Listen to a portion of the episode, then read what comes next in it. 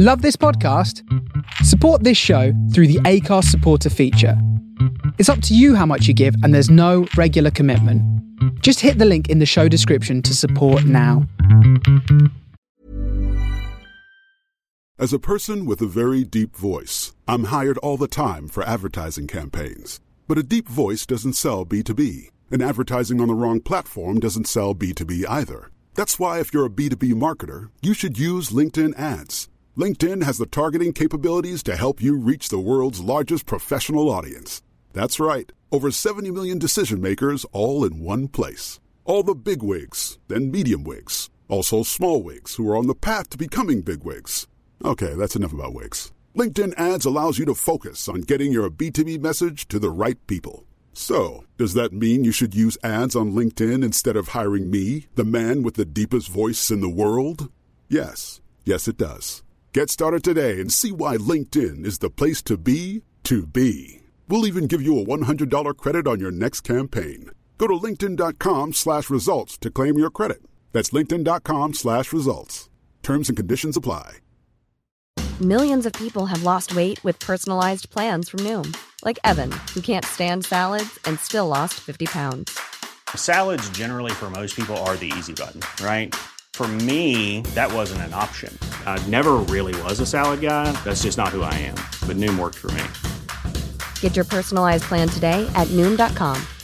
Real Noom user compensated to provide their story. In four weeks, the typical Noom user can expect to lose one to two pounds per week. Individual results may vary.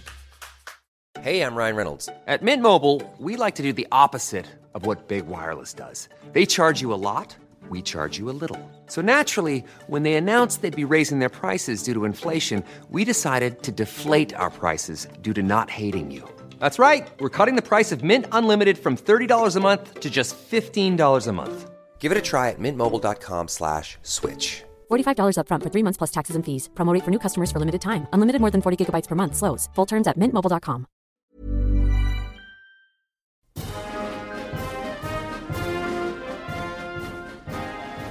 Welcome to the Battlefield Show. I am Scott Gibson, your Commander in Chief, guiding you through the battlefield of life.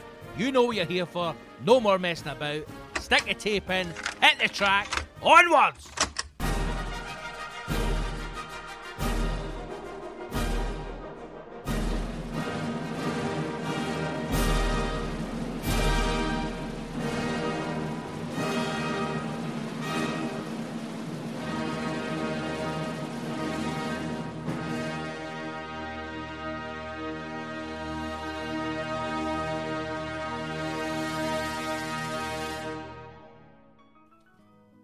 Episode 19 of That's Battlefield Show. Welcome back, dear listener. Now, 18 to 19, it's been a fucking while. Eh? Couple of weeks now. What, two weeks? Your old dad's kept you waiting, but let's no let's no pretend that it's all been fucking plain sailing happy days, old Casa Gibson, right? Because it's been a stressful fucking two weeks. Um, first off, straight off the bat, let me just say a massive, heartfelt thank you to everybody who came along to the Classic Grand on Saturday night, just gone, for what was the first run out of um, uh, what will be the new show. There will be the new touring show for, for 2021, and every every year, um, when I when I start to to put together some new stuff, I get so fucking nervous. The, the, the, the truth is, I don't I don't really I don't really write a lot, which may be apparent in my comedy, but I don't sit and I don't sit at a desk, you know, with a paper and write stuff out. Um, any writing I, I, I do tends to be bullet points because I, I, I write on stage. I write on stage and I feel that that's the best place, and that's the place that works for me, and it's different for a lot of people. I know uh, some some good mates who are, are good comics, and they are so heavily scripted you would not ev- everything to the movement of their feet, hand placement, everything is rehearsed, scripted, tailored for each specific joke, routine, whatever it is. And there's nothing wrong with that. That doesn't that doesn't make their style more valid over over mine. It doesn't make me a better comic over them. It's just the fact that everybody is completely different. And I know that I know that people will say things like that. Um, and sometimes people might go, I mean, how different can, you know, how many different styles can be? You are amazed at how different comics are as to their approach, as to their, their prep. So I, I write nothing, practically nothing. Um, and what that affects is my fucking stress levels and my anxiety is beyond a manageable level for the the week um, that leads up to the show. Um, so this year, probably more so than ever, just because once again we have fucked ourselves with just doing too much at once. We've moved house, we've fucking sorted out the old house, we've been on a holiday. The holiday was stressful, we were panicking about this fucking corona bullshit. And on top of that, I obviously was coming back to do a show. Um, so that was in my mind, and I, and I, I couldn't really, I couldn't really relax. Um, so uh, literally, we could not have, have out a, a worse two week preparation for doing that show if I fucking tried. So I I was happy. I wouldn't say I was delighted, but I was happy with how the show went on Saturday. And there feels as though there is enough um, there is enough light at the end of the tunnel, if you want to say that. There's enough movement in my head that I think I can knock this into shape. Um, since Saturday, I've had a, a rethink of a few things from Saturday night. And I think I'm going to approach some of the subjects a little bit differently, but um, I've already had a few ideas um, of another another bit, another small section of material to go in. Um, so yes, but huge thank you to everybody who came out. Um, the Classic Grand is one of those venues where I I know them very well because that is where we do now the the hashtag show, the other podcast I'm involved in, which which is coming back.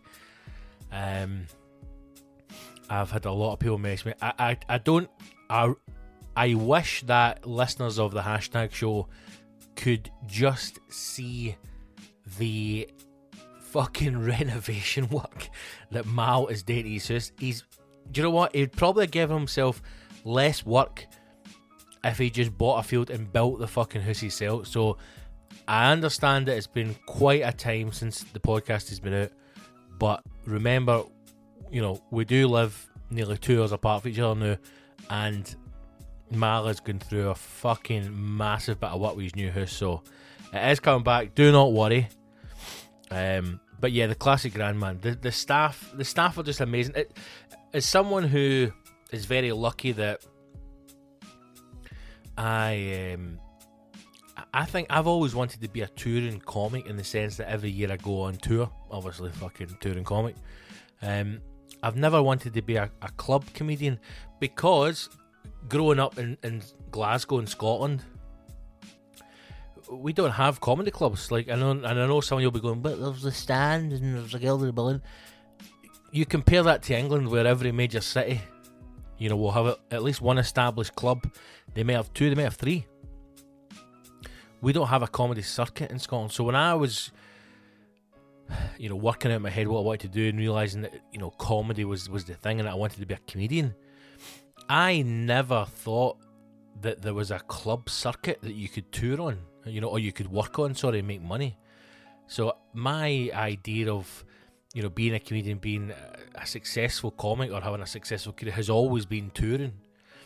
And as I work harder and harder towards that, and the, uh, you know, the biggest thing is, is promotion and getting your name out there, you know, because there's nothing to do with um, it's nothing to do with the talent or the content. Um, I know, and I know. I say this with with honesty and without, you know, being funny at all. I'm one of the best comics in the country. Um, fact. So now it's just about trying to build a profile, which is frustrating because now I'm in a time in the industry certainly where you know talent um, is not what is required. Um, it is about you know contacts and a whole lot of other stuff I'm not going to get into because I'll just get myself fucking pissed off. And I'm in a good mood today. But back to the classic grand. Beautiful venue, man. Very old. I like it. Right, I like it. It's it's got history. It's no all sparkly, clean, and modern. There's history to it, and I, and I like it. It's a live performance space. It's a room that's designed for performance. The staff are incredible as always, man. Uh, shout out to Gary who runs it, but his staff, man, his team that he's got there, they're fucking, they're just brilliant, absolutely brilliant. Well looked after as always. Couldn't have been any nicer. And um, when I compare it to the venue that I'd been in last March, um, I was concerned about moving, um, but everything was just taken away by just how well you were treated and how well you were looked after. So, again, thank you to everybody who came out on Saturday. Um, you you helped me, and I hope that you had a good night. I hope you enjoyed it. Um, we we did a tight two hours. And if I'm honest, if we had the time, uh, we could have done another hour. But, you know, they had to get a Greek fucking dance troupe in, or whoever the fuck was coming in after us. But thank you very much to everyone who came.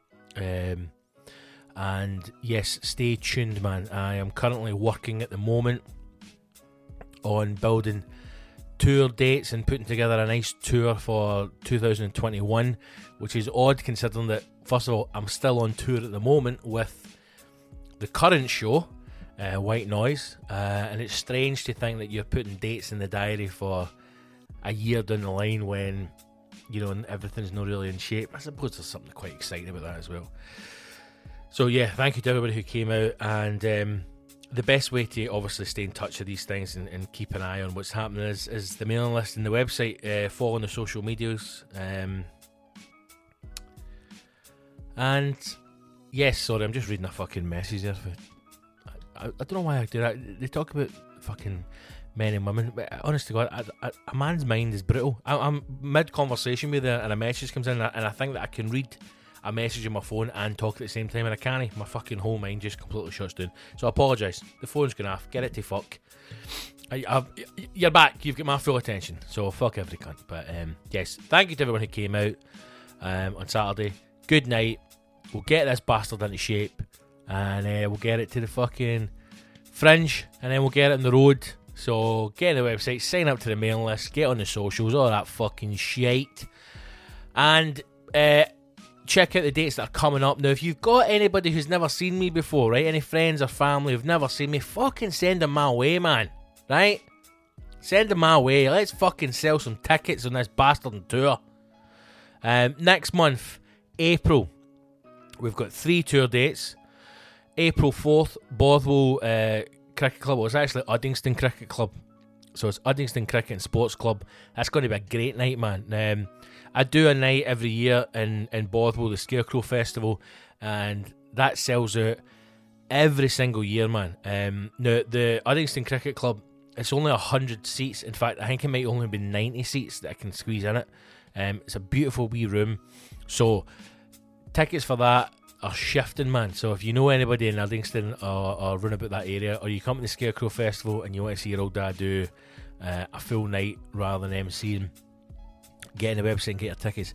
April 4th for that, April 5th, back at Killearn Village Hall. I went there on an off chance two years ago, um, and one of the best nights ever. Again, there's a there's a real connection certainly when I go back to like just a beautiful room and beautiful staff. Just see people to look after you.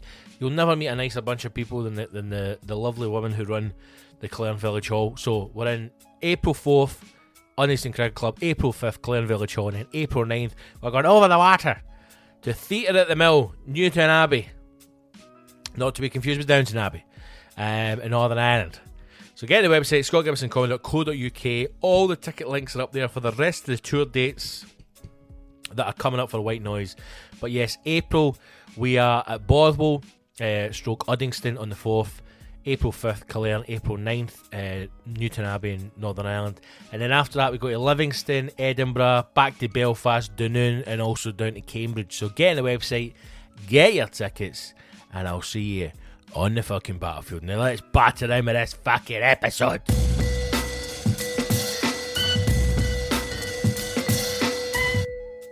Obviously, since we last spoke, um, a lot has happened. I have been to my spiritual home, Amsterdam. Uh, I have returned, and the world is uh, in meltdown with the uh, La Caronia coronavirus, e corona, COVID 19, Chinese death flu. Um, Italy shut down. China shut. Is China back open yet? What's happening with China? I saw quite an interesting picture actually. I don't know if it was Wuhan or if it was Beijing. It was fucking one of the places anyway. Um, it showed you a heat map of the pollution. Um, I think two days before there was quarantine in place, and then two weeks into the quarantine. And obviously, the reduction in pollution was, let's just say, quite fucking dramatic. Which would lead one to believe that maybe the biggest polluters on Earth are actually humans, eh? Fucking who knew? Now here's the here's the thing with the coronavirus, right? It's it's uh, it's ki- it's killing a lot of pensioners. Okay, it's killing a lot of old people. It's killing a lot of frail people. It's basically killing a, the people who the Nazis would have got rid of first, right? I'm gonna say that there. Now, I imagine uh, the rise of um, the climate change activists. Nobody's going to fucking dispute or argue that climate change is not real. Um, you know, koala bears are burning, English villages are drowning. Right? We can see that. We were promised barbecues in March, and we've got hailstones the size of golf balls. Okay, the, the climate change hasn't lived up to what it was believed to be, but it's real and it's bad. Okay, and nobody's going to dispute that. But, and here's the but, if you have people like uh, Greta Thunberg, now I'm, I'm just saying her because, and I, I don't, I have nothing against the lassie, you know, nothing against her at all. I think she's, she's, she's just become the the face, you know. She's the front puppet for the fucking the the dark web of lefty climate change puppet mastery, right? Um, if if the pro- the only problem I've got with Greta Thunberg, right, is first of all she freaks me out. Okay, I'm just to put it out there. Uh, I know you shouldn't judge a book by its cover, but she freaks me out. Okay, I imagine she's killed, uh, and I imagine she will call again. If this is the face of climate activism, right? And you are going up against, let's say, Trump, who is the face of the, the alt right, you know, if you want to call it that. People who believe it's no climate change isn't the real, you know, and uh, we should we should barbecue every day. Now this is this is a man who would would eat his own children. Who would eat his own children? He he would murder thousands, millions to get to where he wants to be. He would he would burn the the bodies uh, of kittens, he, bags of kittens. He would he would bus in kittens, truckloads of kittens, uh, dead and alive. The ones that were alive, he'd, he'd kill with a hammer, live on TV, and then and then burn them. Uh, and and we our hero to this evil is a a sixteen year old autistic child. What what hope has the world got now? Chinese have stepped in, and the West has said to China, uh, "Listen, you're going to have to you're going to have to stop making. You're going to shut down the factories, right? Apple factory, it's got to go. But we put the nets up to stop cunts fucking cut. Listen, look, you've got to stop, right? You need to stop making fucking knockoff cars, knockoff handbags, all the knockoff stuff. It stops, right? But cunts love knockoff stuff. Listen, doesn't matter. There's too much gas and fumes get into the atmosphere. Fucking turtles are snorting fucking straws in the sea. You know, the world's gone mad. So listen, you need to shut it down. And the Chinese like, look, we can't. We can't shut it down. We've, we're, we're the world's biggest economy, or the second biggest, right? We're up there. We're growing. Eh, you can't stop us, right? For years, we've watched the West. Fucking Industrial Revolution. Sitting in, in, in like kings and castles, you know, you've got your fucking your Netflix and your, your Deliveroo's, eh? And your drones and your fucking robot hoovers, right? And we're out here eating fucking baggy minis in an old Manchester United shirt, the 80s, living in huts and fucking patio fields. No more. No more. China's like, get the fuck, mate. We're covering fucking Amazon Prime. Right? And, and WhatsApp, maybe no WhatsApp, you know, heavily controlled by the government, but we're fucking, hey, look at us now. Two wains, eh? Two wains. And fucking all sorts of madness, eh? And, and the West is going, look, you need, you need, you just need to stop. Meet us halfway right? Too much pollution. And China's had a meeting. You know, and China said, look, guys, we're not going to stop making stuff, right? We know that, okay? These fucking nutters are going to keep buying shite stuff on Amazon. We're going to keep making the shite stuff, right? That's fucking, that's how the world goes by. But we've got to do something in order to keep them off our backs. What we going to do? And somebody's went like, we could fucking, we could make a, you know, we could maybe make a disease or something. Going right, fucking John, I like your your thinking here. We, we, we talk about what, what, a flu, right? What kind of flu? Ah, a flu that kills old people. I'm I'm on I'm on board. I'm on board. No flu that kills children, babies, no old, frail pensioners. Deed. Do you know how many objections would have been to that suggestion in the office? None. Not one. Not one person's putting his horn up going, lads, you know, maybe maybe we need to consider a, a, another group of people. No, the old, the old cunts. People in their seventies, eighties, rich old fuckers on cruise ships, you know, trapped. And obviously, hysteria has ensued.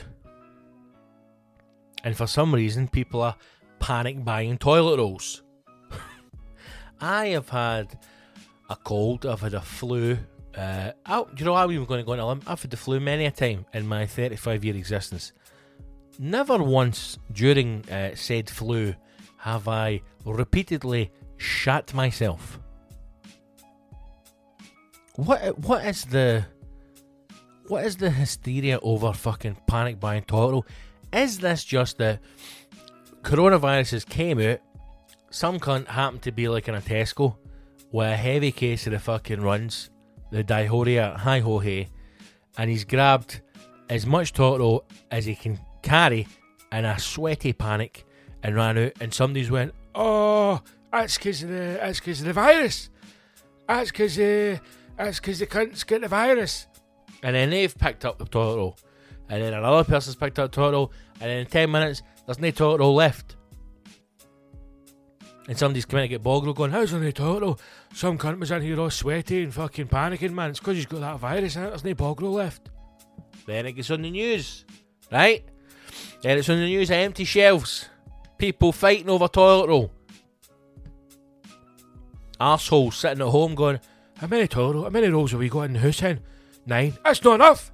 That's not enough. What if, what if we're quarantined? What if we're quarantined hen? Nine rolls isn't enough. How many how many arses are in this house? Five. Nine rolls or five arses. That's not even two rolls apiece. That's not even two rolls per arse hen. if we were quarantined tomorrow, we'd need fucking we'd need six hundred rolls. Six hundred rolls to see us through a fortnight. So cunts panic. And then you all fucking go to Costco. Eh? Or supermarkets and you fucking ransack it. What, why are we stockpiling? Do you know? Do you know? People need. There's a large part of the world that doesn't have toilet roll, and it's not because there's a shortage. It's because they use their hand. So they fucking get their hand, like a trowel and they scrape the shit from their asshole and then they wash their hand. Maybe instead of panic buying Toro, we should be panic buying fucking super noodles, lager, perishable goods as they are known. Huh? Tins. People are just fucking mental. Uh, did you see that? You must have seen the video of the, of the two women fight. Now, the first thing again is I I uh, I would like see once this this year 2020 of the kind of mild apocalypse where you know there's food shortages and we're all going to get quarantined and you know a couple of million people are going to die. Right? We maybe, we maybe have a, a slight rebalance of of the earth, right? I, I, I want us to I want us to get back to a bit, a bit of truth and a bit of honesty in day to day life, especially for the media.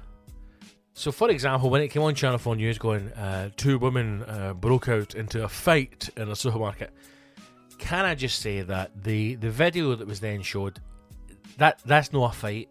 If you're classing that as a fight, if you if you if that's what you're classing as a fight, right, and you put that on pay per view for thirty quid, you would have a record number of complaints. It's basically two, let's just say what it is. It's two big women, right? It's two units. It's two fat women. Then that, that fat woman fight when they they rut like stags. You know when like two is it walrus? You know when two big fat walrus kind of rise up and then they kind of smash blubber off each other. It's like that. Fat women seem to fight in a certain way where they put their hands together and then kind of raise them up and almost push their, their chest against each other. You know, and I kind of, if you imagine, see the the inflatable men you get like in American sitcoms, like the car sales things, right, that fly about with that. Imagine two of them face to face, but but massive, right? Two big fat inflatable car salesmen face to face in very tight uh, clothing. Uh, that was the video, and and they're fighting over. They're fighting over toilet roll. The world has gone fucking mad. Look, I I don't think that. Obviously, if you have, if you know anybody who has died from the the virus, then I imagine it's a terrible thing. But let's just let's just put it out there, right? Five people have died in the UK. Okay, five people. There, there's more people will have died today, right? Right now, from the most stupidest of accidents. More people will get knocked down by cars. More people will have been fucking shot. More people will have died rescuing a piece of toast from the toaster with a fucking knife as it's still live in the wall and blowing across the living room. More people will have died from the stupidest of injuries than have died from coronavirus at this point. Now, if in the next couple of months it gets completely out of hand and fucking two and a half billion people have died, then, you know, I'll apologise. Will I apologise? No, because it's not me. It's not my fucking fault, right? I did the start it or spread it, right? I'm not coughing in cunts. And let me just say this as well. See if you are outside and somebody coughs at you. Not like ironically or not like, you know, oh, I'm, I'm so sorry, I, I didn't mean that. If somebody actually like coughs in your direction as if to say, oh, I'm going to spread the disease, fucking punch the cunt in the throat. That is how you deal with people, right? What what this virus is doing is it's highlighting the vulnerability of humanity. Okay? But do you know who thrives in vulnerability? Do you know who thrives in fear? Cunts. Right? Cunts. And they are millions of them out there. Millions of them.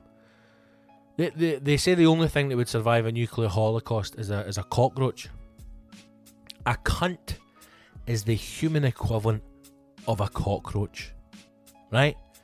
And the only way to really deal with a cockroach is to sever the head from the torso and then smash it with an Argos catalogue. Now, I'm not suggesting for a minute that you carry an Argos catalogue with you, but what I am saying is we need to start self policing. Okay? So if you're out in the shops, if you're out and about doing your thing, and you know, a, a cunt coughs in your face, to try and be funny or intimidate you. Punch him in the throat. Don't talk to him, don't engage with him, because that's that's what they want. That's what they want. But they will not be expecting you to fucking put your hand into a fist and fucking jab him in the throat. Because that, that, that, that'll, that'll send the message. That will send the message that any words w- would have done in a, in a far more powerful way. You know? I'm worried about if we do get quarantined because, and I'm just going to be honest with you, for a pure selfish reason, what if fucking they cancel gigs? Huh? How's fucking Papa Bear going to earn his money? Fucking hell. I was saying to the missus last week, I was like, I, I, I could do a fortnight easy being quarantined. I tell you another thing, right, and I know that I'm going off in tangents here and I'm fucking all over the place, but see moving into this house is the most it's the most stressful move I've ever done in my life. And in all the places I've lived, all the flats, apartments, houses I've been in, this has been the most stressful move. I don't think first of all, I never realised how much shite we have got. We have got we have got as if you came into this house the you would think a fucking a, a Romanian family lived here. Sixty of them. You could look around my house, right? And if I went, many people in your drink live in this house? You'd be like, 45 people.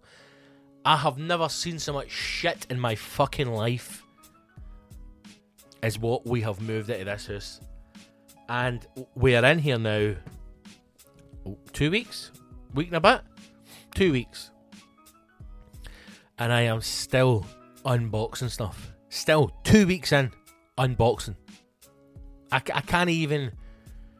I can't even find places to put half the fucking shit. And you're just looking at going like, where, the fuck did this come from? We all we all need to, if anything this everything that's going on in the world, right? With the fucking lacquer on you, and even this movie, I'm going, we have got too much shit, man. We just get too much shit.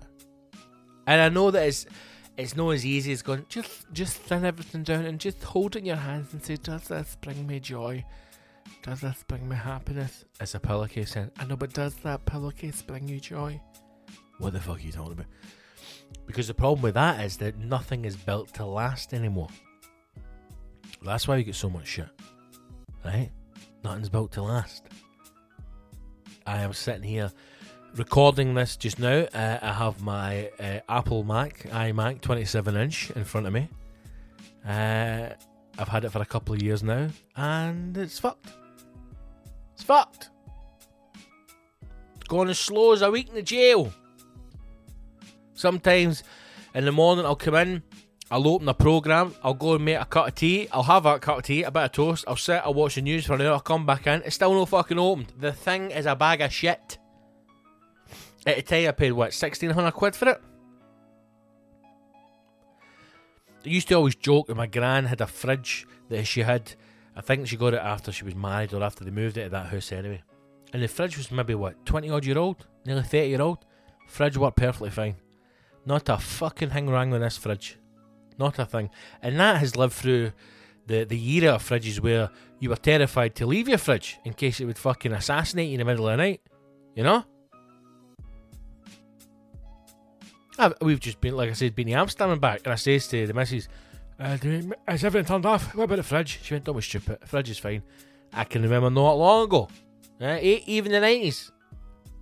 You know, as little ago as the nineties, people were were terrified to leave a fridge. You couldn't, you couldn't even nip it. To the, you know, you'd say to your, your wife, "I'm just going nip down the shops here and get a paper and a couple of cans." Ah, a mere ten minute walk. You come back, bang fucking house is going up.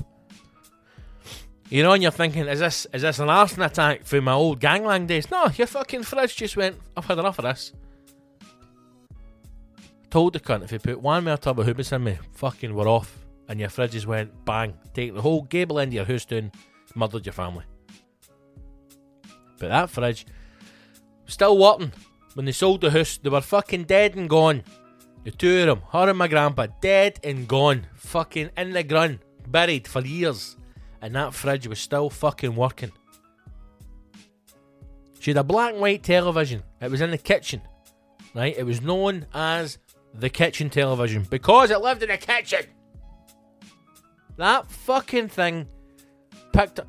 It go. Remember when Channel Five turned on? It fucking picked up Channel Five. Yeah, picked up Channel Five. See when it went to digital, thing still got a picture. You know, it's not even broadcasting analog. Analog doesn't even exist. Analog isn't even being broadcast. And that telly's like, get the fuck you cunt. I'll fucking digital my ass. Bish bash bosh. There you go, black and white you cunt. Match of the day. Telly still worked. Nowadays, nothing. Computers, thousands of pounds on this fucking Steve Jobs fucking death camp Mac. And it's dying on me. And it's designed that way. It's designed to fucking die. It's designed to slow down, so I've got to buy another one. Light bulbs. The cunts take fucking half an hour to come on. They don't even last as long. I've never, in the last five years, I've never replaced light bulbs as much in my fucking life. I'm sure you go to a pensioner's house. They've probably got light bulbs that came with the fucking gaff. They've probably got light bulbs in there for the 60s. Still going strong. You know? Yes, they're pulling 300 watt. It costs you 5 grand a month to run the house, the amount of electricity it pulls through. But the fucking light bulbs are still going. And now I can't even have a computer for what, four years? Before the fucking cunt starts shutting down me. So maybe that's how the world's in the fucking state it's in. You know, maybe if we all just agreed to listen, go back to making stuff that lasts a bit longer. Maybe we don't need to make as much stuff, you know? Oh, I don't know, man. But hey, the whole virus thing, it, it's worrying because I think pe- people are very quick to forget, and I think that you need to remind you need to remind yourself. And I'm not going to go on about Scottish independence here, but you need to remind yourself of how the media treated you during the independence referendum, right? and start to think about how it's treated you recently with the Boris Johnson election, with the way that it went after Corbyn, right? Think about how the media has treated you in the last couple of years. Think about how it puts across a message. Think about how it's packaged, right?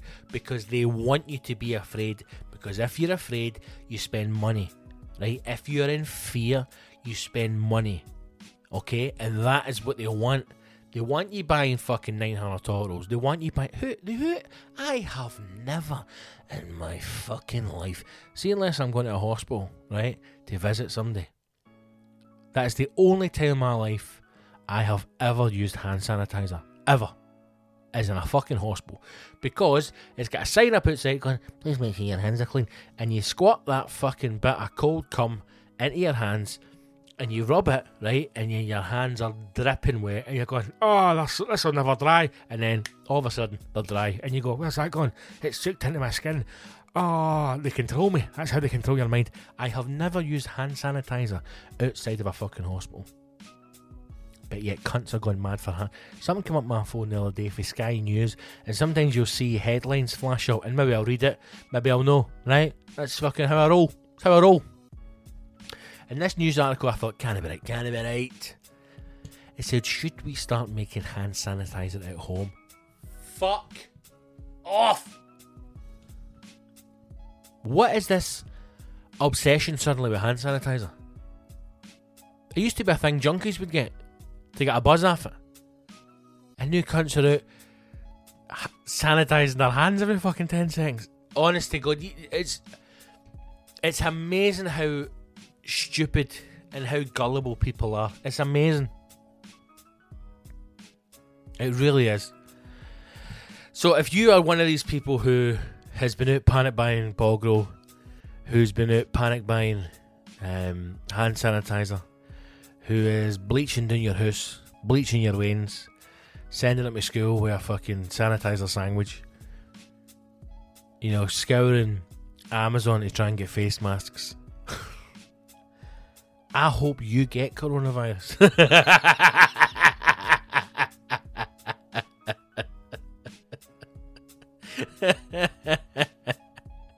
I hope you get coronavirus. I hope it fucking hurts. this whole self quarantine thing as well, man. I, I saw a, a, post about uh, people who had been sanctioned um, from the um, job centre for the benefits because they. they See, junkies, right? I will argue until the day I die. You will, you will never find a more creative, business savvy mind than a junkie. There is something about stripping your life down to the most basic of needs and wants, which is usually heroin, that allows you to become incredibly creative in how you feed your habit, function, live, operate. So that the, I saw a post where a, a lot of these fucking junkies had had missed their appointments, obviously, right, at the job centre, so they, they would get the benefits cut, right? They've been sanctioned, which means that they're on like a a ban, so they don't get money for a couple of weeks. And they were they were claiming that they'd been self isolating, so they didn't want to spread the, the virus about, and that's how you know they couldn't make it along to their appointment.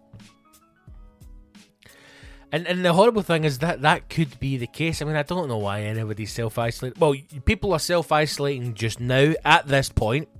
If you have returned from Italy recently, right, you you have to go into uh, self isolation, quarantine for two weeks on your return from Italy. So if that is the group of people who we are asking to self isolate, that isn't junkies, right? That isn't junkies. Now, I know there'll be people who, when they see things like that, they go, well, that could be the case. I mean, what if these people are, you know, quarantining themselves for the greater good and then they've been sanctioned so they don't get their £47.50 for the week?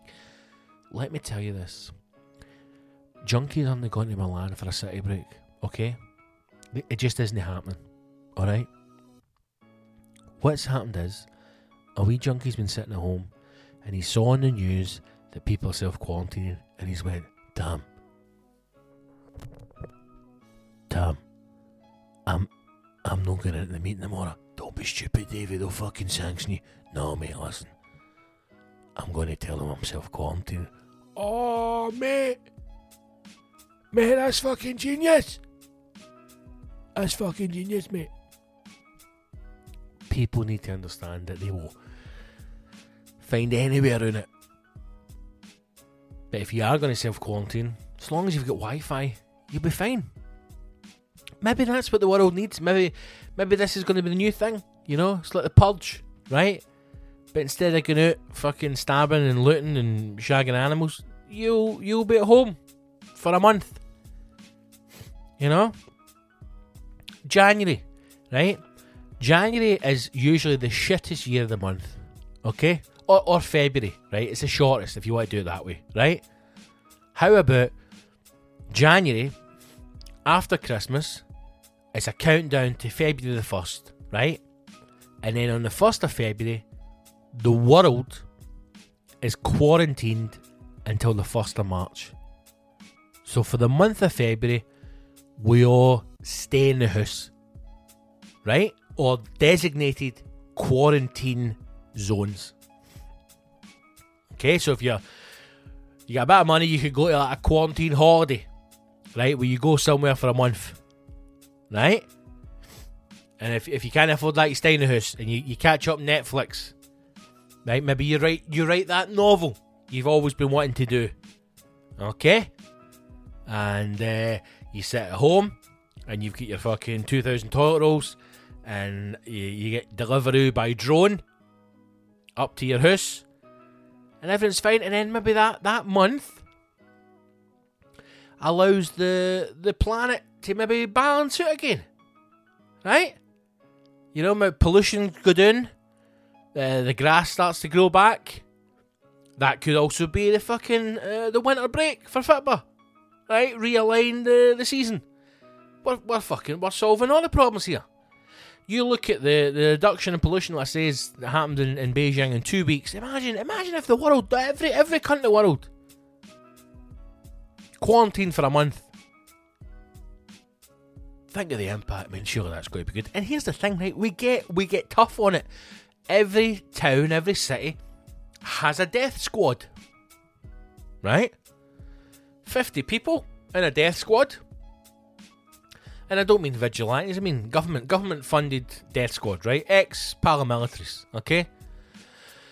And their their job is to is to just walk the streets during the quarantine. And if they see anybody, they, they kill them. Dead. Right? And we get we get tough on it. We say February it's quarantine month, and if you're caught outside, you you'll get shot in the head. Game over. And we allow we allow the earth to rebalance. And we get rid of some dafties in the process. I, I think we could be onto something here. I think the I think the coronavirus could be the start of something here. I think we're going to shave five percent off the top. You know, and then maybe maybe gives a wee chance to kind of rebalance things.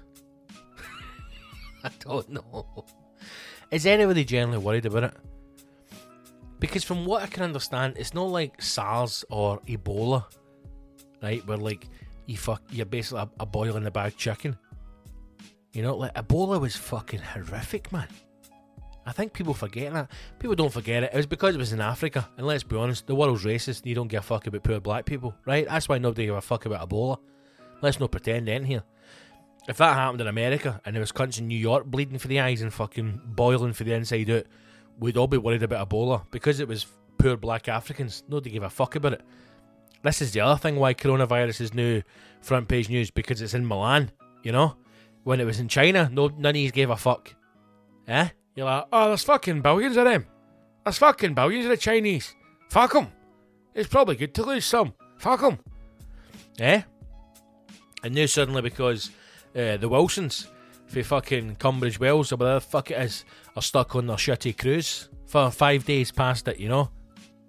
On BBC News going, we've just, you know, I mean, we're very lucky that we've actually got a balcony. We've got a sea view suite. Um, we've actually got a suite. You know, some people just have a room, but we actually have a suite. You know, so we have a living area, uh, a small kitchenette in the bedroom, and a balcony. I don't know if I mentioned I have a balcony, so we're actually able to go outside and get a bit of fresh air. But you know, some people are just trapped in a room with no balcony, and obviously they're, they're the poor people. But you know, we're we're quite rich and we, we can afford this because we're retired and lived through the eighties and bought a lot of property, made some money off that. You know, bought a council house for five grand sold it for 1.5 million, you know. So we made our money, and now we're on this cruise. And I just think it's absolutely terrible because we've been at sea for two weeks now, you know, and we just it's just terrible. We're just stuck in this room. It's shocking. You're like fucking die, fucking die.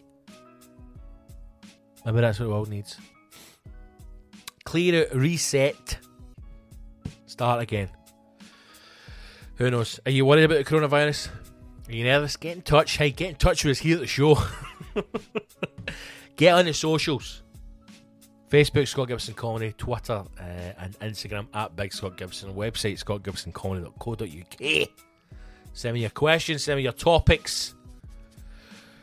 This could be the last fucking podcast before. Maybe this is the future. Maybe we're all. Everybody just needs to start a podcast. Maybe that's what the future is. I'm looking at the tour manager here. He's not talking to me. Maybe that's what the future is. Right? Every fucker on the planet is quarantined. You're stuck in your house and we all podcast daily. Daily updates from beyond the wall.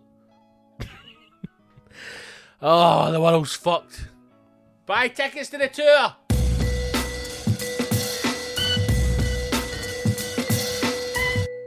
One thing that has to be spoken about is a show that I have had as my phone just collapsed.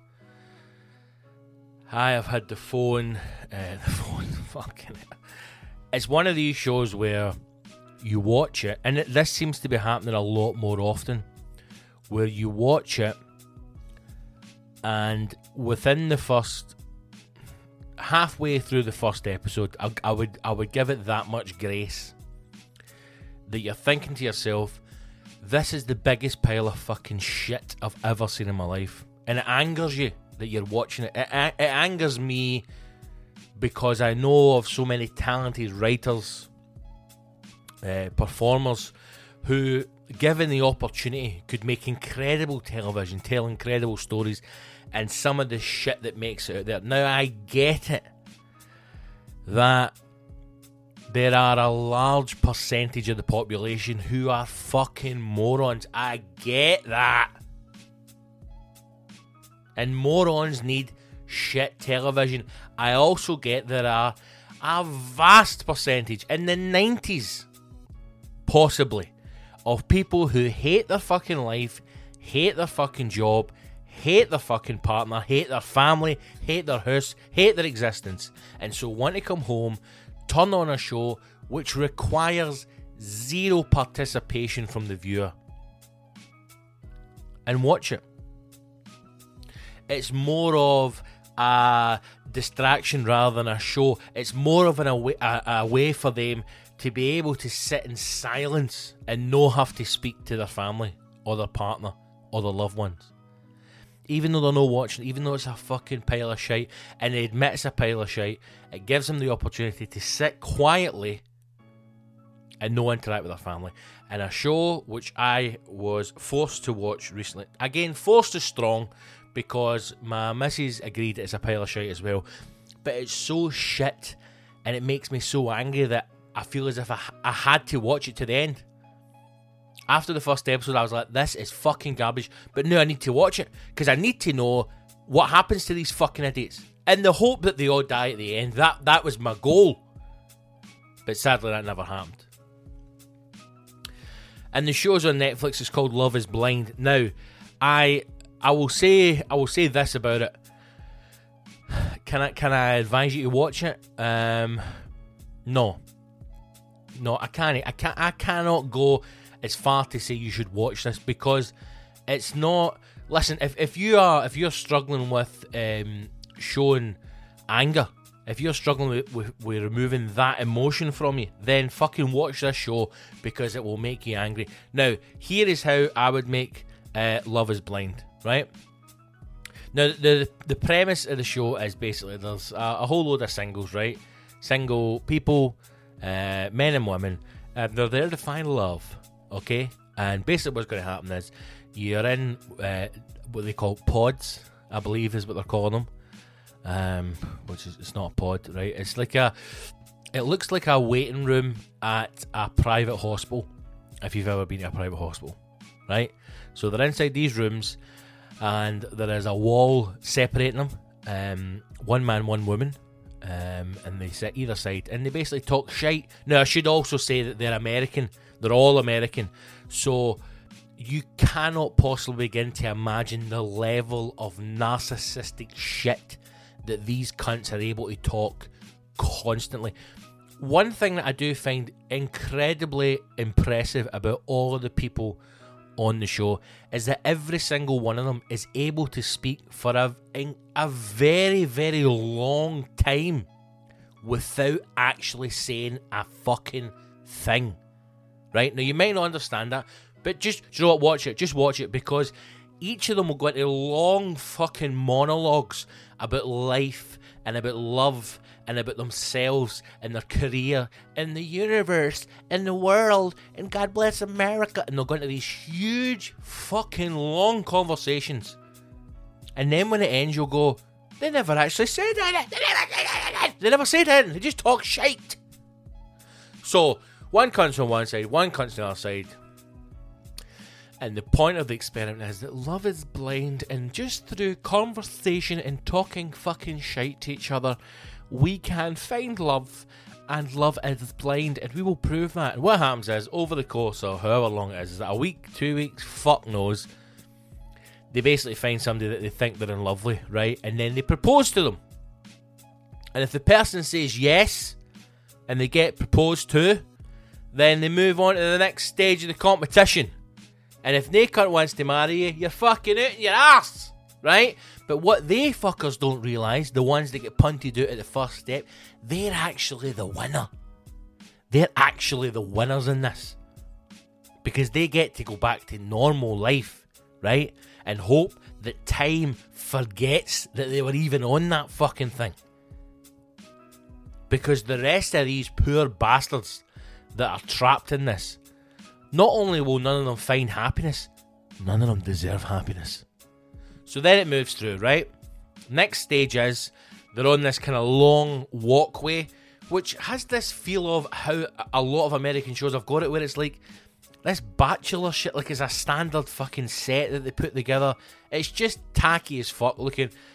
two big doors open up like a fucking Thunderbird cave, right? And it's the first time that the guy and the woman get to see each other, okay?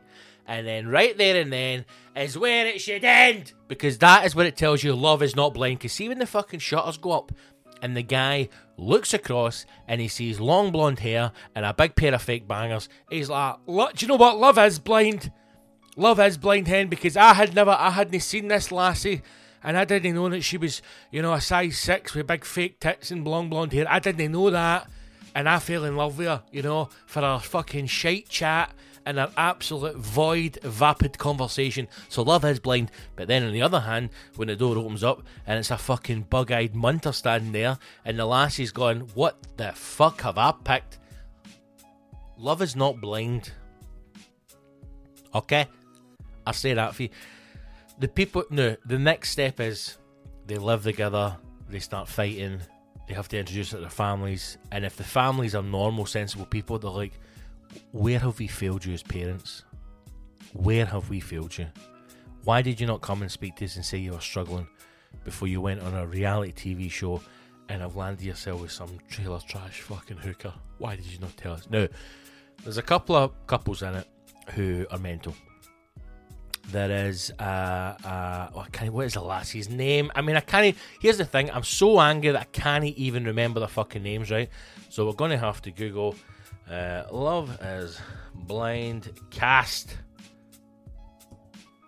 I mean, the fact that it's called a, a cast is okay, and the cast is listed as the two hosts, so it doesn't even put the fucking cunts on it, right? Uh, couples, couples, couples, couples. Love is blind couples. What are their fucking names? Ah, this is this is how shit the show is.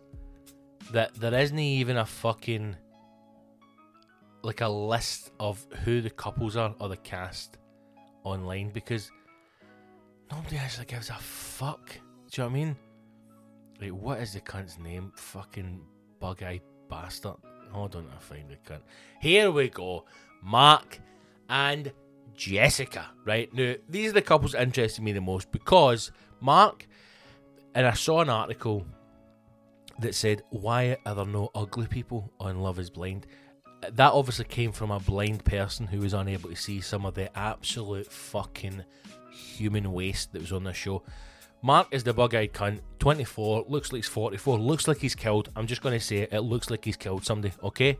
It looks like he's killed. His mother has clearly fled some kind of cocaine plantation from somewhere down south. His family have got skeletons in the closet. When they go to meet his family, his dad doesn't speak. His father does not talk. He doesn't utter a word. His dad sits there, eats his dinner, and he just looks down the table as if to say, I have gunned down children. The fucking cunt doesn't talk. And nobody, nobody then thinks to reference that. Even when these two, Mark and the fucking old drunk, are back later on, nobody goes, Listen, can I just ask something? Your father doesn't speak. Has he murdered children back in Venezuela? Nobody fucking talks about it. Mark and Jessica are the worst.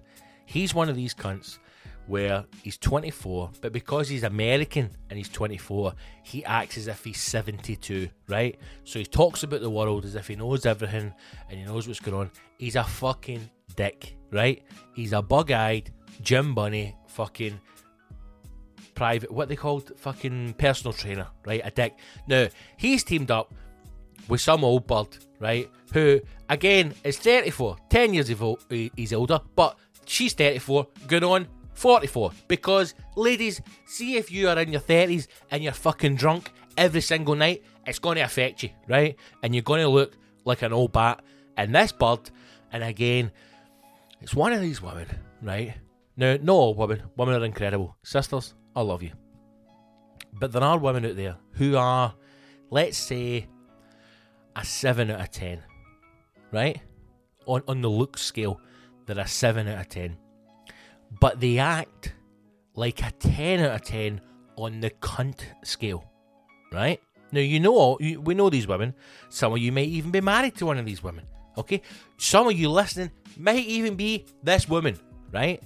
But because you're a 7 out of 10 in the looks, you get away with far more shit than somebody who is less better looking than you.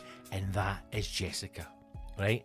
She's an old blonde, decent looking, yeah, good enough body, right? But hor- horrible, horrific personality. And when she gets her drink in her, she is a vicious cow. Now, here's the caveat she's always got a drink in her, right? So that's what you're dealing with. Now, if there was a lassie who was a bit of a munter, you know, and acted like a 10 out of 10 cunt, she would be cast aside. But there are guys out there who will put up with a lot of shit because you're fucking no bad looking. And what's happened is, he's wanted this bird, she wanted some other guy, the other guy pied her, and then she ran back to this guy and went, Well, you still have me, you bug eyed cunt. And he's like, Fucking yeah, baby doll. And now they're together in the show, and she just seemed to drink for the duration of it.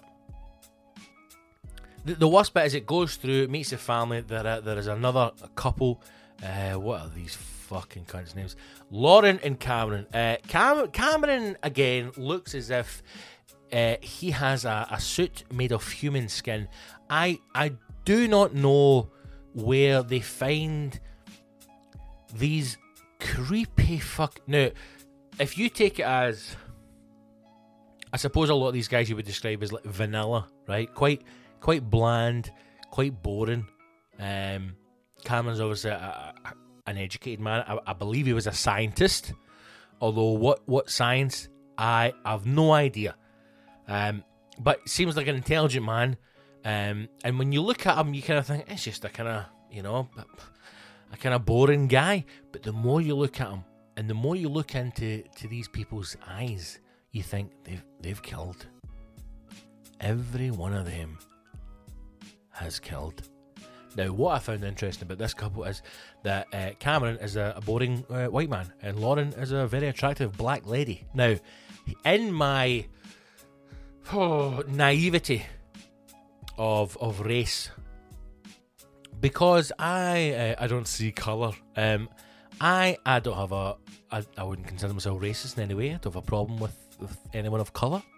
Um, I I have black friends. Check me out, aren't I cool? But I don't know if it's a Scottish thing. I, I think our mentality is if you're don't be a cunt, and that, that's it. So we really don't care who you are, what your background is, as long as you're a decent person, you're fine. But I never actually thought, and this is this is the honest truth, and, and how stupid I may be. I never actually thought that there will be real racism from a, a coloured family. And obviously that is stupid. Obviously that is the case. Because when he goes to there's a big thing about her having to tell her family that he's white. You know, like, Oh my god, he's a white man. And this whole thing about having to tell her dad. Because her dad's an old racist, you know? So she's having to tell him that she's fucking porking a white boy. Eh? And the dad's interrogating him, and the dad's getting it big licks like, Have you ever been in a room full of black people? And then fucking the old Cameron's like, Mate, I've been shagging black blackbirds since fucking 2010 all day. They're another one, which is weird. And they're, they're one of the only ones that get married. At the end of it, it all builds up to this wedding, right? So I don't know where they are. I don't know if it's Mexico, but they're basically in this pod. Then they're in a kind of fancy hotel. Then they go back to Atlanta, right, which is where they're all kind of from. And then they, they live together in these apartments that they put them in. Then they meet the family. Then they plan the wedding. And at the end, the end of the the series is the wedding day, and they get up there, and then either they say, "Do you know what, you fucking cunt? Love is blind, and I'm to marry you." As soon as that door opened and I saw those big fake tits, I thought, yes, please, I fucking want to watch Love Is Blind.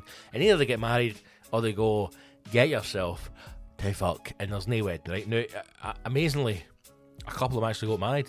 Um, Laura and Cameron got, got married.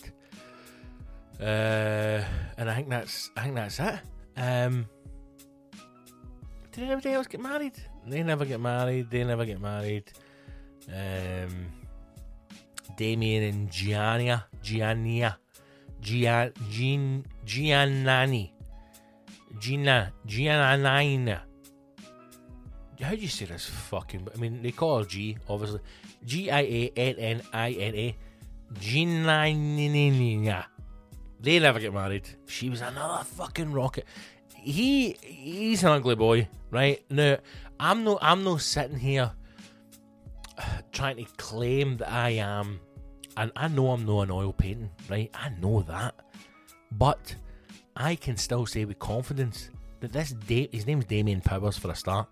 He's an ugly boy, right? He's an ugly boy. And she is a fucking rocketeer.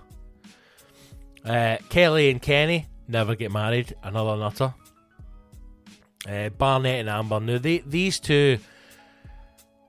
The, these two are the perfect example of everything that's wrong with the the human race and, and why the Chinese are trying to kill us.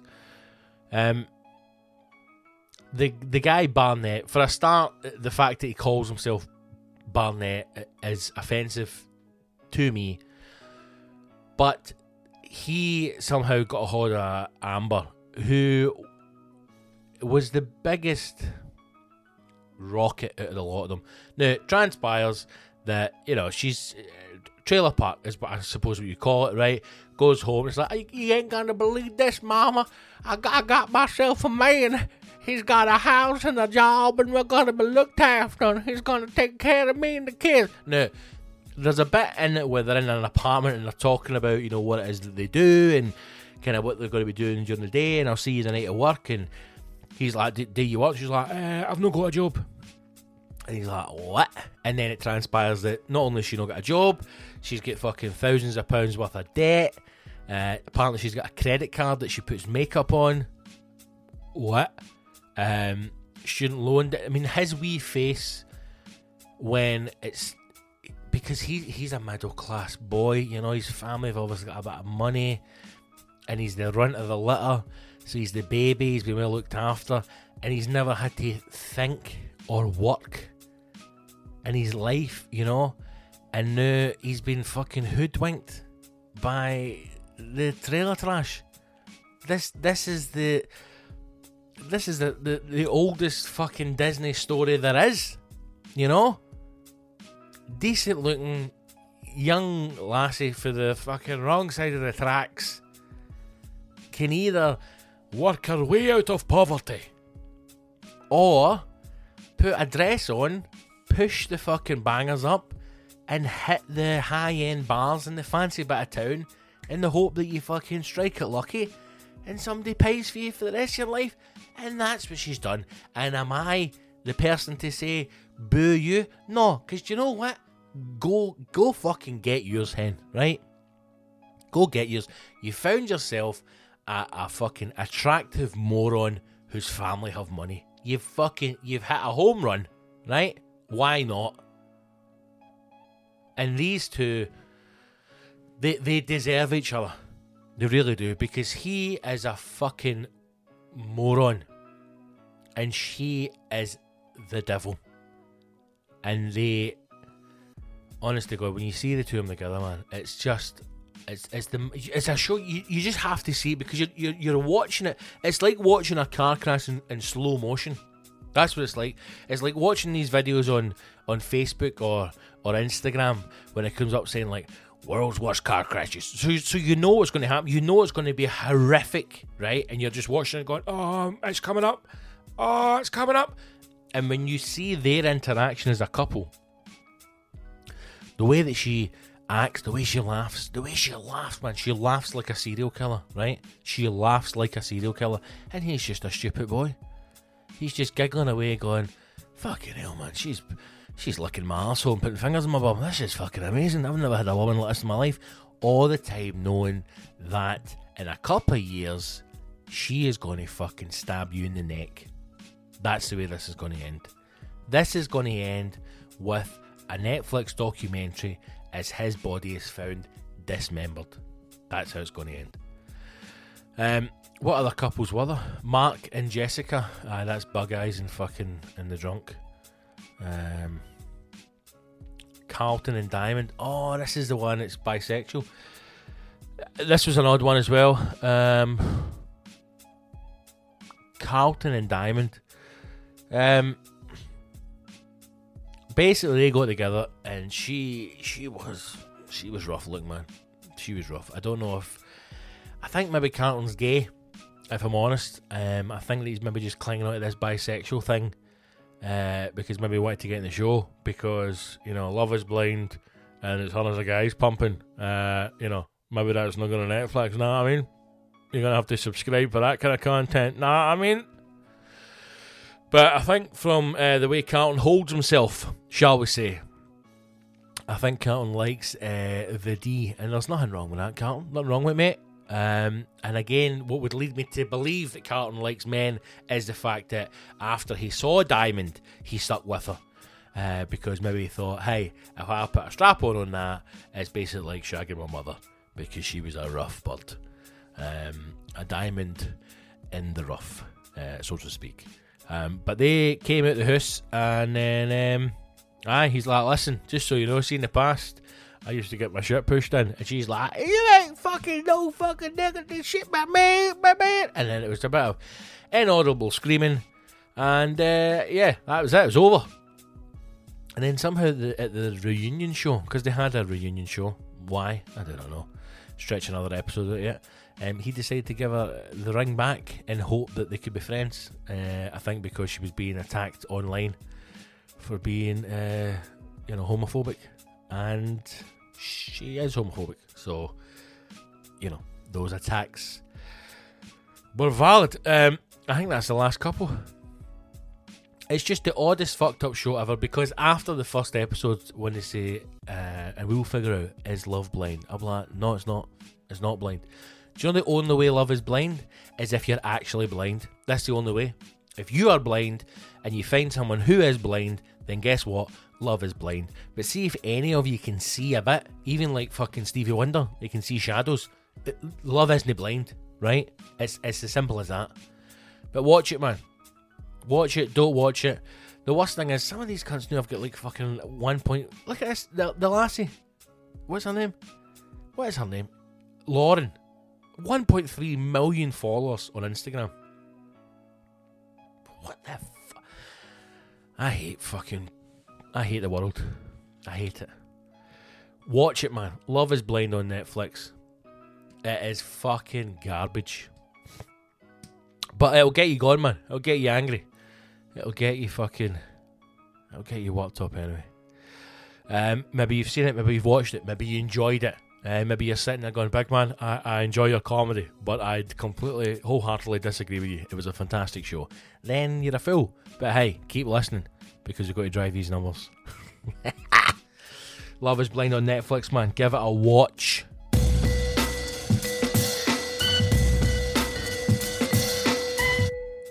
One thing that um, I saw the other day, and I've seen it before, but it's uh, it's always been on it's always been on my mind. It's always on my mind. I've never spoke about it on the podcast before. Long story short, at a vegan restaurant, taking the missus out for dinner. I know, I know, I know. But um what I'm seeing more and more, uh, especially in vegan places, because vegan restaurants tend to be. So here's the here's the point, right? It's a it's a it's a two parter, double parter. Strap in, guys. Vegan restaurants tend to be, I think you would agree, left of centre. So it's a more lefty kind of fucking right on, dude. You know, very happy. Hey, uh, the world's dying, so let's save the fucking uh, sea koalas. Right? That's the kind of vibe of the place. We don't eat animals because animals are people and people are animals. And, you know, so nothing in here has touched an animal, but I'm actually wearing leather shoes, so what am I like? I often find it as a certain type of person who either runs, operates, or works in a vegan establishment. I think you would agree on that. Right? I don't think we can. I don't think we can disagree on that, man. And the other thing I find is when I go to the the washroom, the toilets, right, to squeeze out all the vegan hell that has entered my body. Um, I'm finding that the toilets are is it unisex? Unisex isn't the right word, isn't it? Um, it's non. Oh, what's the fucking term that you use? Non non-binary. No, no non-binary. Gender. Gender safe toilets. Gender. I don't know. Right, one of the ones where the toilets are just any cunt can go in any toilet, right? Dick Cocker fan, Dick Cocker fanny. that sounds like three kids. right, who done it? Dick Cocker fanny. It doesn't matter what you've got or what you're packing, you can fucking get into any bog. And some of them will have things like three stand up, one sit down. I saw that the other day and I was like, what? So I'm standing outside at this really small, narrow corridor. And there's two doors, right, which which would normally be uh, ladies and gents, gentlemen and uh, ladies, uh, male and female, right? Now, I'm not going to get in a big debate as to how many genders are there, right? I'm just saying, when it comes to a toilet, there's usually three doors, okay? Women's, men's, and transformers, right? Disableds, okay? And you you know what one you're going to. If there's a queue or you're cut short and you need a little bit of extra leg room, you might nip into the disableds. But normally, it's fucking one of two options, right? So when it says things like, you know, three stand up toilets, one sit down toilet, I was like, uh, right? And then the other one was like six sit down toilets. I was like, um, is that is that a pee or a shite? What what what, what if I want to sit down for a pee? You know, does that make me a lady? I don't know, right? But this one had um, three urinals, one cubicle, and then the other side it said six cubicles. Now it's obviously that gender fluid, you know, non fucking binary. Eh? Get your fanny out and pee in the urinal if you want, right? Now, I'm going to say straight up here that if you are trans or confused about your gender or unsure as to where you fit within that, one, and I think this is the number one point for everyone, I do not care. And that is not in a derogatory way or a bad way. It has no bearing on my life how you identify at all. And again, I'll bring everything back to the way that we should all govern and live our life.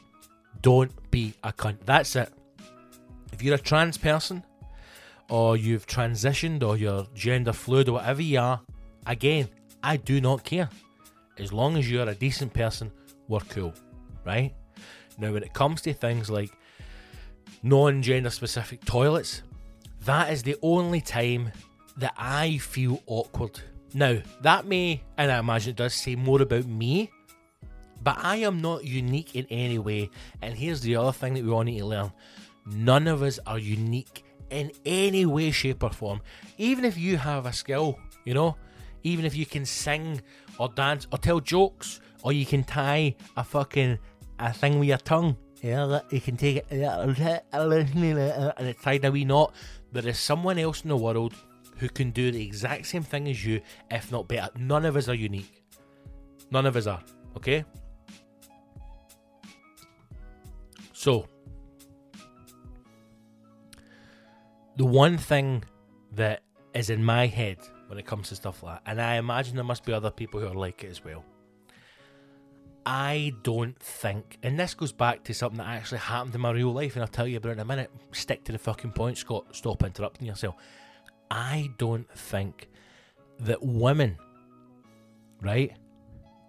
Women should be forced to be in a situation where they have to experience, smell, taste, or interact with a man taking a shit.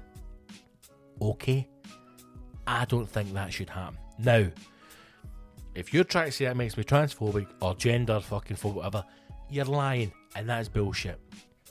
I just don't think a woman should have to go into a toilet as a man is fucking emptying the chamber. Okay? Because we go to the toilet very differently. Men, it's an efficient thing. It's get in, get the fucking evil out of your body, and move on. Right? Women are going. Women are functional creatures.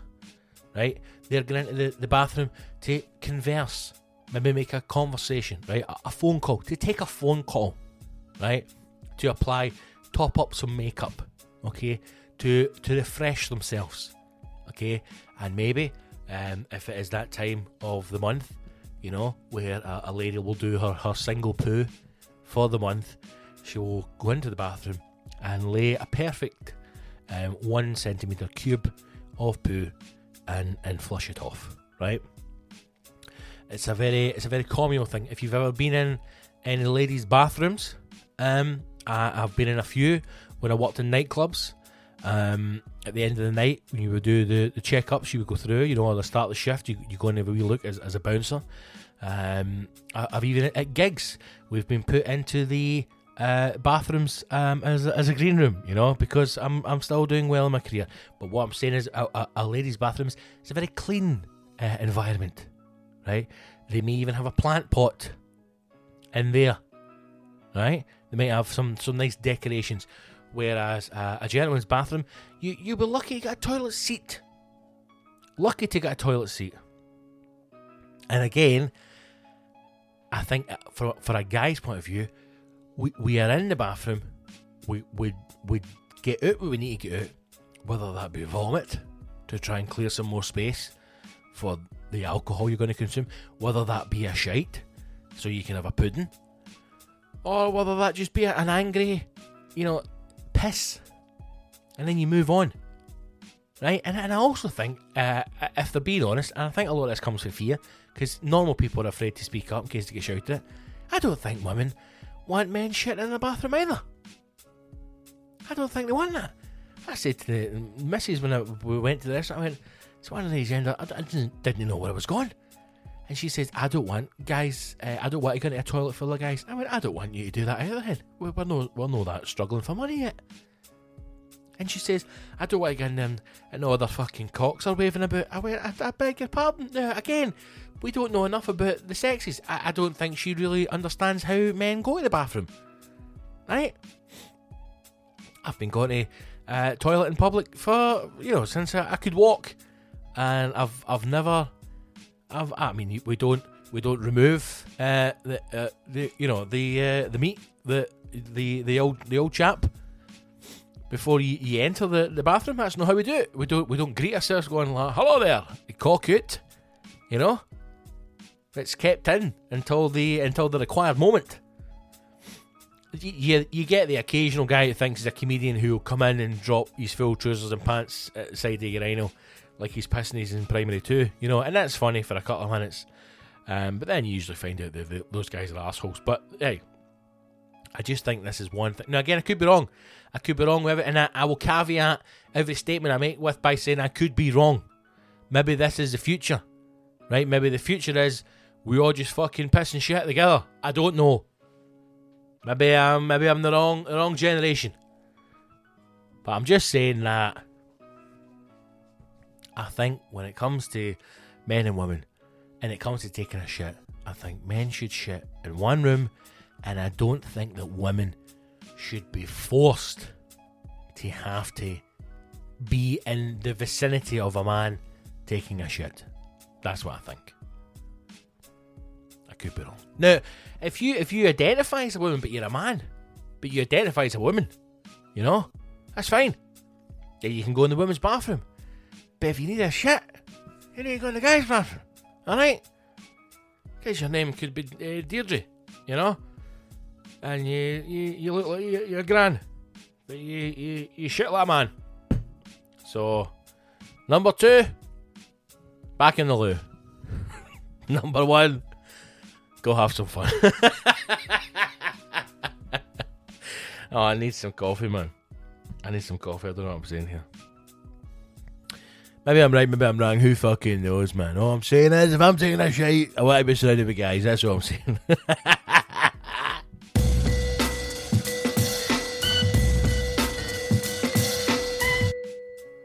Okay, team. We don't have any listeners' questions on on this episode because um, pretty much I'm just I've just got my Wi-Fi on the last couple of days, um, so I'm getting everything set up in the new gaff. Um, slowly but surely getting there. As always, the the last room to be properly done is going to be uh, my office, stroke spare bedroom, stroke currently fucking dumping ground for every bit of shit that we have dragged throughout our lives to where we are now. So we're getting there, right? Uh, I think maybe another couple of weeks I'll have everything set up. Um, we can start to get the videos back up on YouTube again, and we can get some other content up there as well. So it's all about building a brand. Nah, I mean, but right now, um, yeah, it's gonna be a wee short. I mean, I'm saying it's a short podcast, but we're, about an hour already. Fucking hell, man! You get this for nothing as well. You can't. Fuck me. Eh? Support your local artist. but if anyone's got questions for what will be episode 20, fucking 20, get in touch, man. Um, Instagram, Facebook, Twitter, um, contact through the website. All the social media links are there. Instagram at Big Scott Gibson, Twitter at Big Scott Gibson, Facebook Scott Gibson Comedy. Get in the website, fill in the form, man. If you've got something you want me to talk about or questions you want to ask, topics, any videos you've got that you want to send me a link to, uh, do that as well. Um, so yes, uh, it's been a hey, it's been a feisty episode 19, man. I was going to tell you about something that I've got planned here, but um, uh, no, because I need to wait for something to come in first, and then we can do it properly. But fucking, I know that's vague as fuck. Uh, hey, there's some fucking, there's some things happening, right? In fucking Casa Gibson, eh? So happening, man. So no listeners' questions uh, on this episode, team. But let's uh, let's do some news. Um, I've got two wee news stories here for you. Um, from as always the wonderful fucking shit rag that is the Metro. So let's do that. Let's do the news. Let's play the jingle.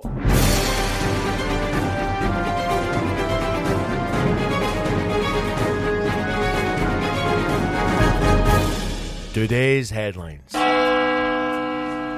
Exploding Hammer Festival leaves 43 injured. Woman pisses alcohol despite never drinking a drop. And vet gives parrot prosthetic wings.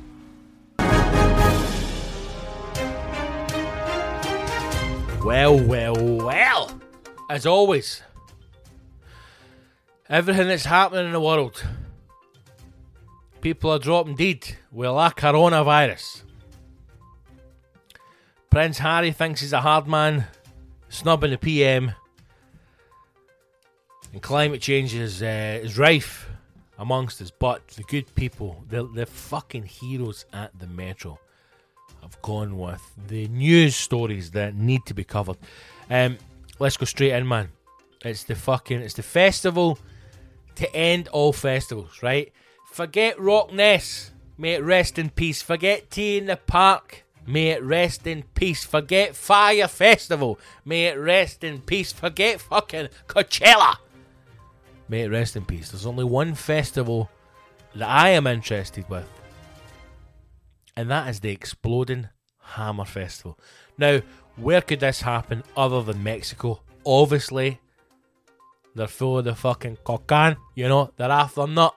Day of the Dead, fucking mad hats. They're crazy, right? Narco fucking madmen.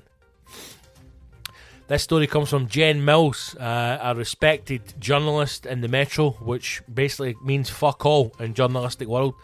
Um, headline reads: Exploding Hammer Festival leaves 43 injured. How many dead, Jen? Let's read on. Dozens of people have been injured in the annual Exploding Hammer Festival in Mexico. The event, which takes place every February, invol- involves people attacking a mix of sulfur. Sorry, people attaching a mix of sulfur and chlorate to the ends of sledgehammers. They then smash the hammers against rail beams, making the substance explode and send up massive clouds of smoke. This sounds fucking amazing. Some of the participants are flung backwards with the force. This year, one man hurt his leg in the blast and had to be carried off on a stretcher. What a fucking shite bag. Others were less seriously injured. Less seriously injured. So that's that's as serious as it gets. Some cunt hurting his leg. Others were less seriously injured, bringing the total of 43 people hurt yesterday. The small town of San Juan de la Vega is famous for the festival, which is dedicated to St. John the Baptist. Oh! According to legends, the town's namesake, San Juan de la Vega, was victim of a theft from bandits who took his gold. St. John the Baptist helped get it back and become a Mexican Robin Hood. This year, over 6,000 people attended the festival, including spectators. Over 100 police officers were present to oversee it, as well as ambulance workers on hand in case of emergency. And that is the story. What the fuck? Wow. There's a video here, man, um, which I need to remember to post. I'm going to even write a wee fucking note to post that up because this is a fucking beauty, man. Just cunts attaching different chemicals to the end of a hammer and then smashing it off a bit of pipe and it makes a good sound. That, that could catch on in the schemes, man. I imagine that might be cheaper than fireworks. You can maybe find that in the uh, in the physics department at high school. Recreate your own exploding hammer festival, eh? Exploding hammer, Cumbernauld. Maybe that's what we need. Great story, Jen. What a lot of nonsense. Um, Zoe Derwitt, another favourite. She's gone with a controversial story here. Woman pees alcohol despite not drinking a drop. I mean, this is maybe something you want to keep under wraps here. A woman has been diagnosed with a never before seen condition after doctors discovered she was urinating alcohol without drinking a single drop. What are we talking here? What are we talking here? Are we talking strongbow dark fruits? Is a perfectly mixed gin and tonic? Does she do requests? Does, does she do requests? Can you go up to her bed and say, I'll have a pina colada, please? and she fires out a frothy coconut glass of joy? Or is it just pure 100% she's pissing alcohol? The unnamed patient, obviously she's unnamed, 61. Ah, it's going to have a kick to that cocktail. I man, she's unnamed because there'll be fucking cunts. Diageo would be storming that fucking compound and dragging her off. Getting her attached to a machine, fucking pumping out 61 year old single malt. They'd be selling that for thousands on the fucking dark web, these Japanese businessmen. The unnamed patient 61 has become the first person in the world to be diagnosed with urinary auto brewery syndrome. That is not a real thing. That is not a real thing. urinary auto brewery syndrome. Shut the fuck up. This is not real. This is not real, right? You do not piss alcohol. It doesn't happen. And then if you did piss alcohol, the fucking name of that disease would not be urinary auto brewery syndrome. What a lot of shite. The syndrome is caused by yeast in her bladder. You dirty cunt! You dirty fucking bastard. Caused by yeast in her bladder that ferment sugar in her urine to produce alcohol. You dirty fucking cunt. Oh my god. Here's me thinking. This poor woman has got some disease. Now, I used to work with a woman who had a disease in her, in her blood, and her blood produced alcohol, right? Now, basically, what would happen is it would affect like her, um, what's the word? Her circulation. So she was always cold, right? She was always cold, cold dexterities like hands, feet, um, but uh, uh, her blood would produce alcohol. So what it meant was she had to carry this this document. It was a card and a, and a letter um, in her card because if she was pulled over for any reason, if she was breathless, she would fail a breath test because there's alcohol in her blood. But it's, it's blood, it's alcohol, sorry, that her body produces naturally. Now that's a disease, right? This isn't a disease. This is some woman with a fanny that is that dirty and stinking it is taking her piss and it's putting a head on it and it's like a fucking pint of 70 shilling. Oh my fucking days. See everything that's going on with coronavirus and people like, you need to wash your hands properly. I mean, really scrub your hands, rub your wrists, get right up to the elbow, pretend you're a surgeon. You know, the way surgeons wash their hands. This woman is a fanny washed. So much yeast in her bladder, it ferments sugar in her urine and produces the perfect frothy pint. The process is almost exactly the same as one used by beer makers. That's just what I said. But it's happening in her body. She's a fucking walking brewery. This is horrific. At first, medics suspected she may have been hiding an alcohol addiction when urine tests for the drug were repeatedly positive. Aye, that, that's what we thought. Aye. We thought she's an alky and she's sticking two cans of super tea up her cunt.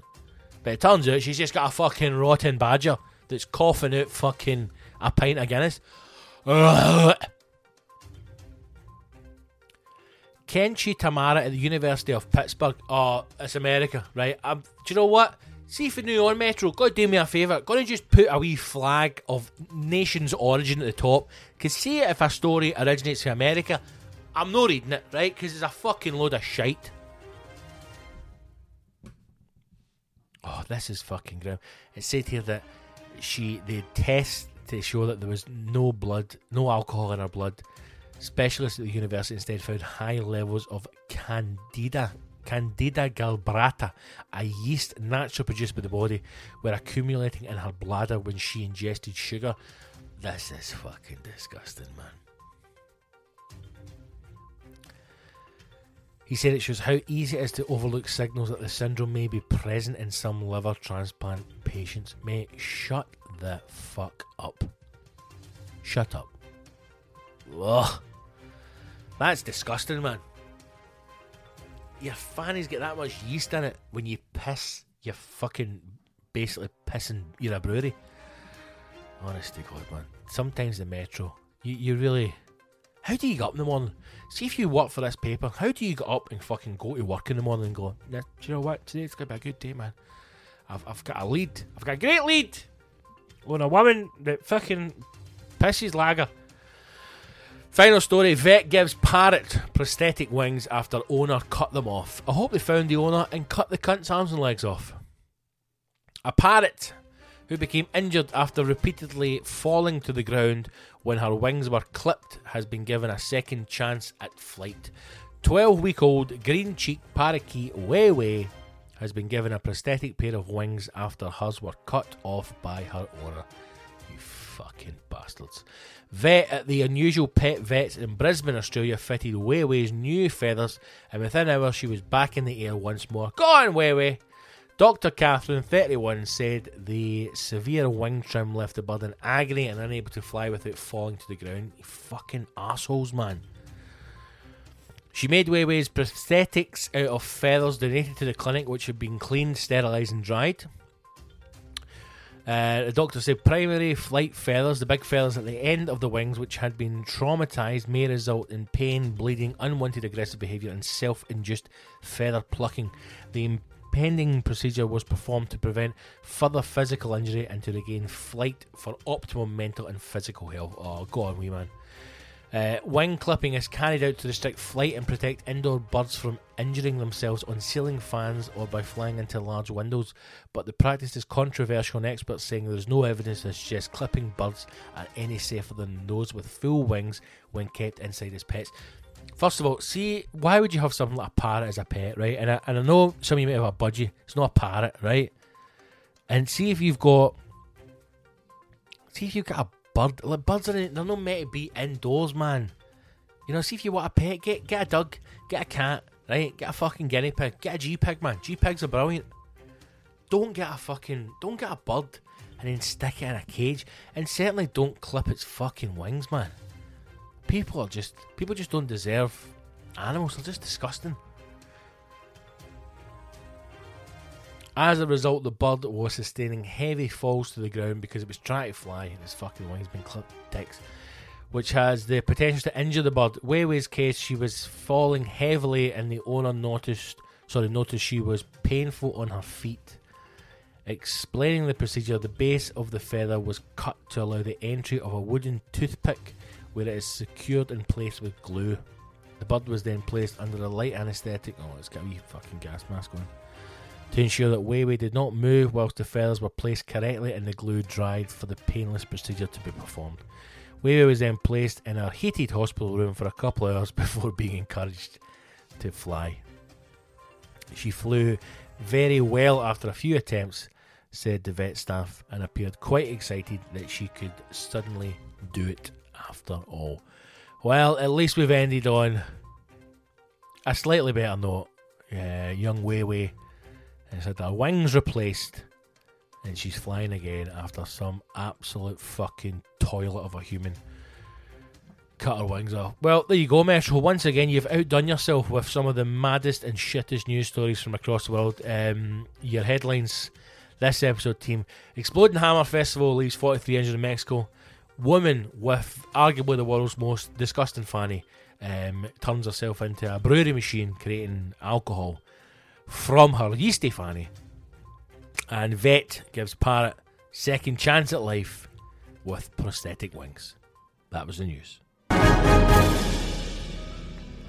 Okay, team. Um, bit of a rushed episode this one, um, but you know we just had to get it out now that finally, finally, Wi-Fi is back on. I am connected again to the world. Um, so episode 19 in the bag. Hope you enjoyed it. Same as before, man. Let's fucking grow these bastard numbers, right? It's it's down to you. If you listen and you enjoy it, you're a fan of the show, you're a fan of me, fucking build the bastard. Share it on your social medias. Say to your friends and family. Get them to, to, to subscribe to it. However, you listen to your podcast. Um, number of platforms. We're on SoundCloud, we're on Apple Podcasts, we're on Spotify. Um, go to these uh, different subscription services and subscribe to the show, uh, the Battlefield show, and that way you will get every single episode that comes in straight away as it drops. Now, um, thanks for listening. I don't think there's much else to mention. There's a couple of shows coming up next month. Um, I'm doing another work in progress, I suppose you'd call it, kind of fuck about in Glasgow on the 29th of March. Um, it's not going to be uh, a full show like I did on uh, Saturday at the Classic Grand. This is just going to be a kind of fuck about with some new bits and pieces. So if you'd like to come along to that, it's on March 29th. Um, then next month, April, the tour, uh, White Noise is back on the road again. April 4th, we're in Uddingston Cricket Club. Uh, April 5th, Killearn Village Hall. And April 9th, out to Newtownabbey in Northern Ireland at Theatre at the Mill. 4th, 5th, and 9th of April get on the website scottgibsoncomedy.co.uk. All the tickets are there. If you are in or near any of those areas, or you've been to see me before and you've got friends or family, send them my way. The first couple of shows have all either sold out or there's been one or two tickets left. So let's try and keep the fucking good times rolling, man. Let's keep it going. It's the last couple. What have we got? One, two, three, four, five, six, seven. We only get eight shows left of White Noise, and then that is it done. So get along. Uddingston, April 4th, Killearn, April 5th, and Newtownabbey in Northern Ireland, April 9th. Get in the website, get the tickets, send me your questions for the next one, get in touch, let me know if you enjoyed the show. Um, and fucking, as always, look after yourself. I'll see you in the battlefield soon. Onward!